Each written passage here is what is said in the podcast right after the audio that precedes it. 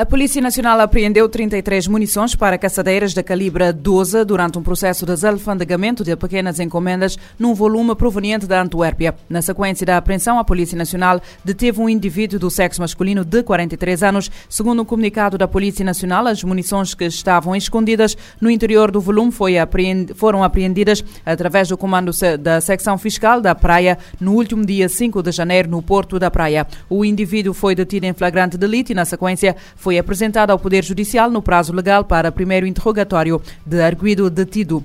Pelo menos 44 pessoas morreram em Moçambique na atual época das chuvas desde outubro, devido ao mau tempo que afetou sobretudo 19 províncias na Zambésia. De acordo com o relatório do balanço do Instituto Nacional de Gestão e Redução de Riscos, eh, de 1 de outubro a 8 de janeiro, as descargas atmosféricas foram a principal causa de morte neste período, relacionadas com as condições atmosféricas. As chuvas e ventos fortes afetaram em todo o país neste período 4.056 famílias, num total de 19.729 pessoas. Há registro ainda de 137 salas de aulas destruídas, 21 escolas destruídas, 3.968 alunos e 42 professores afetados. Moçambique é considerado um dos países mais severamente afetados pelas alterações climáticas no mundo, enfrentando eh, ciclicamente cheias e ciclones tropicais durante a época chuvosa que decorre entre outubro e abril. O Fundo das Nações Unidas para a Infância manifesta preocupação com as autorizações para recolhimento e condução de crianças e adolescentes sem flagrante de ato infracional ou ordem judicial no Brasil. A medida ocorre em operações para prevenir a violência em cidades como Rio de Janeiro. A agência pede às autoridades responsáveis que interrompam essas apreensões e assegurem integralmente os direitos de meninos e meninas em cumprimento às leis brasileiras e às normativas internacionais das quais o Brasil é signatário. Para a agência é necessário ampliar o debate sobre segurança pública no Brasil, buscando, junto com governos, polícias, sociedade civil e os próprios adolescentes e jovens, soluções baseadas em evidência e voltadas à prevenção e à resposta às diferentes formas de violência e à garantia de cidades mais seguras e inclusivas para todos. A agência lembra que toda criança e adolescente tem direito de ir e vir livremente, independente de sua raça, etnia, origem ou classe social. Especialmente em momento de férias escolares, isso inclui o direito à cidade, a se locomover entre bairros e acessar espaços públicos de lazer, praias e outros ambientes. O Unicef avalia que a medida atinge em especial crianças e adolescentes negros das periferias de grandes centros urbanos e viola expressamente direitos fundamentais garantidos pela Convenção sobre os Direitos das Crianças, pelo Estatuto da Criança e do Adolescente e pela Constituição Federal de 1988. Da ONU News, em Nova York, Mayra Lopes. A Unicef manifesta-se preocupada com as autorizações para recolhimento e condução de crianças e adolescentes sem flagrante de ato infracional ou ordem judicial no Brasil, nas operações que ocorrem no país para prevenir a violência em cidades como Rio de Janeiro.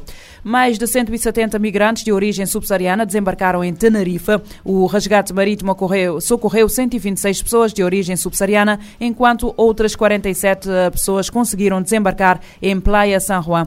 Segundo fontes de serviços de emergência, emergência entre os 126 migrantes levados para Los Cristianos estão 15 menores e uma mulher. Os ocupantes da embarcação foram resgatados quando navegavam a 16,6 quilómetros ao sul de La Gomera. Nas últimas horas, outras 47 pessoas com aparente bom estado uh, de saúde também chegaram a Tenerife em outra embarcação. Dados divulgados recentemente apontam que pelo menos 6.618 pessoas morreram no ano passado no mar quando tentavam chegar à Espanha.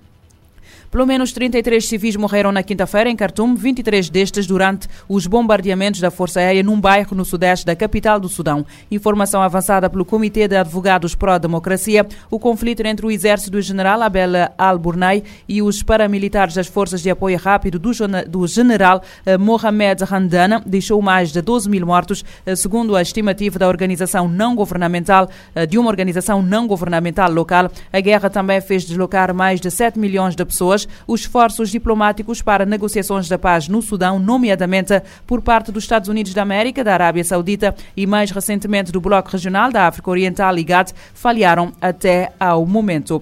O Escritório das Nações Unidas para os Direitos Humanos está preocupada com a detenção de muitas mulheres e meninas por alegado não cumprimento do Código de Vestimenta, segundo as regras dos Talibã. O escritório pede às autoridades, de facto, para reverter rapidamente as políticas e práticas que restringem o gozo dos direitos humanos e liberdades fundamentais pelas mulheres e meninas. Grande parte das detenções ocorreram na capital Cabul. A missão da ONU no Afeganistão, UNAMA, aponta outros casos registrados na cidade de Nili, na província de Daikundi. Decorrem investigações de alegados maus tratos e detenção em regime de incomunicabilidade e de que comunidades religiosas e minorias étnicas teriam sido afetadas de forma desproporcional pelas operações da aplicação da lei. Para a representante especial do secretário-geral no Afeganistão, Rosa Otumbayeva, medidas punitivas que envolvem envolvem violência física são especialmente humilhantes e perigosas para mulheres e meninas no Afeganistão. O receio da missão da ONU é que a repressão leve as mulheres para um isolamento ainda maior devido ao medo de detenções arbitrárias e que venham a criar um ambiente que permita que homens apliquem medidas repressivas em casa. Da ONU News em Nova York, Eleutério Gavan. Prisão de afegãos por suposto não respeito ao Código de Vestimenta preocupa as Nações Unidas.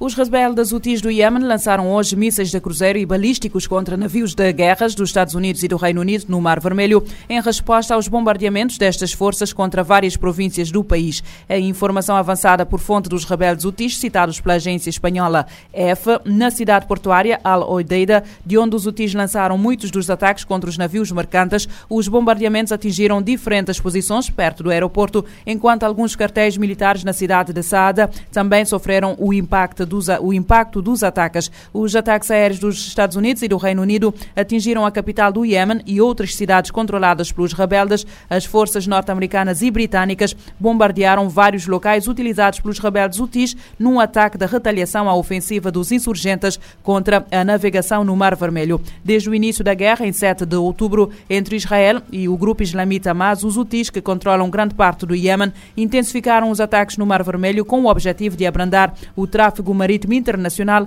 alegando agir em solidariedade com os palestinianos de Gaza. Os Estados Unidos, um dos maiores aliados de Israel, criaram em dezembro uma coligação internacional para proteger o tráfego marítimo dos ataques UTIs naquela zona estratégica por onde passa a 12% do comércio mundial.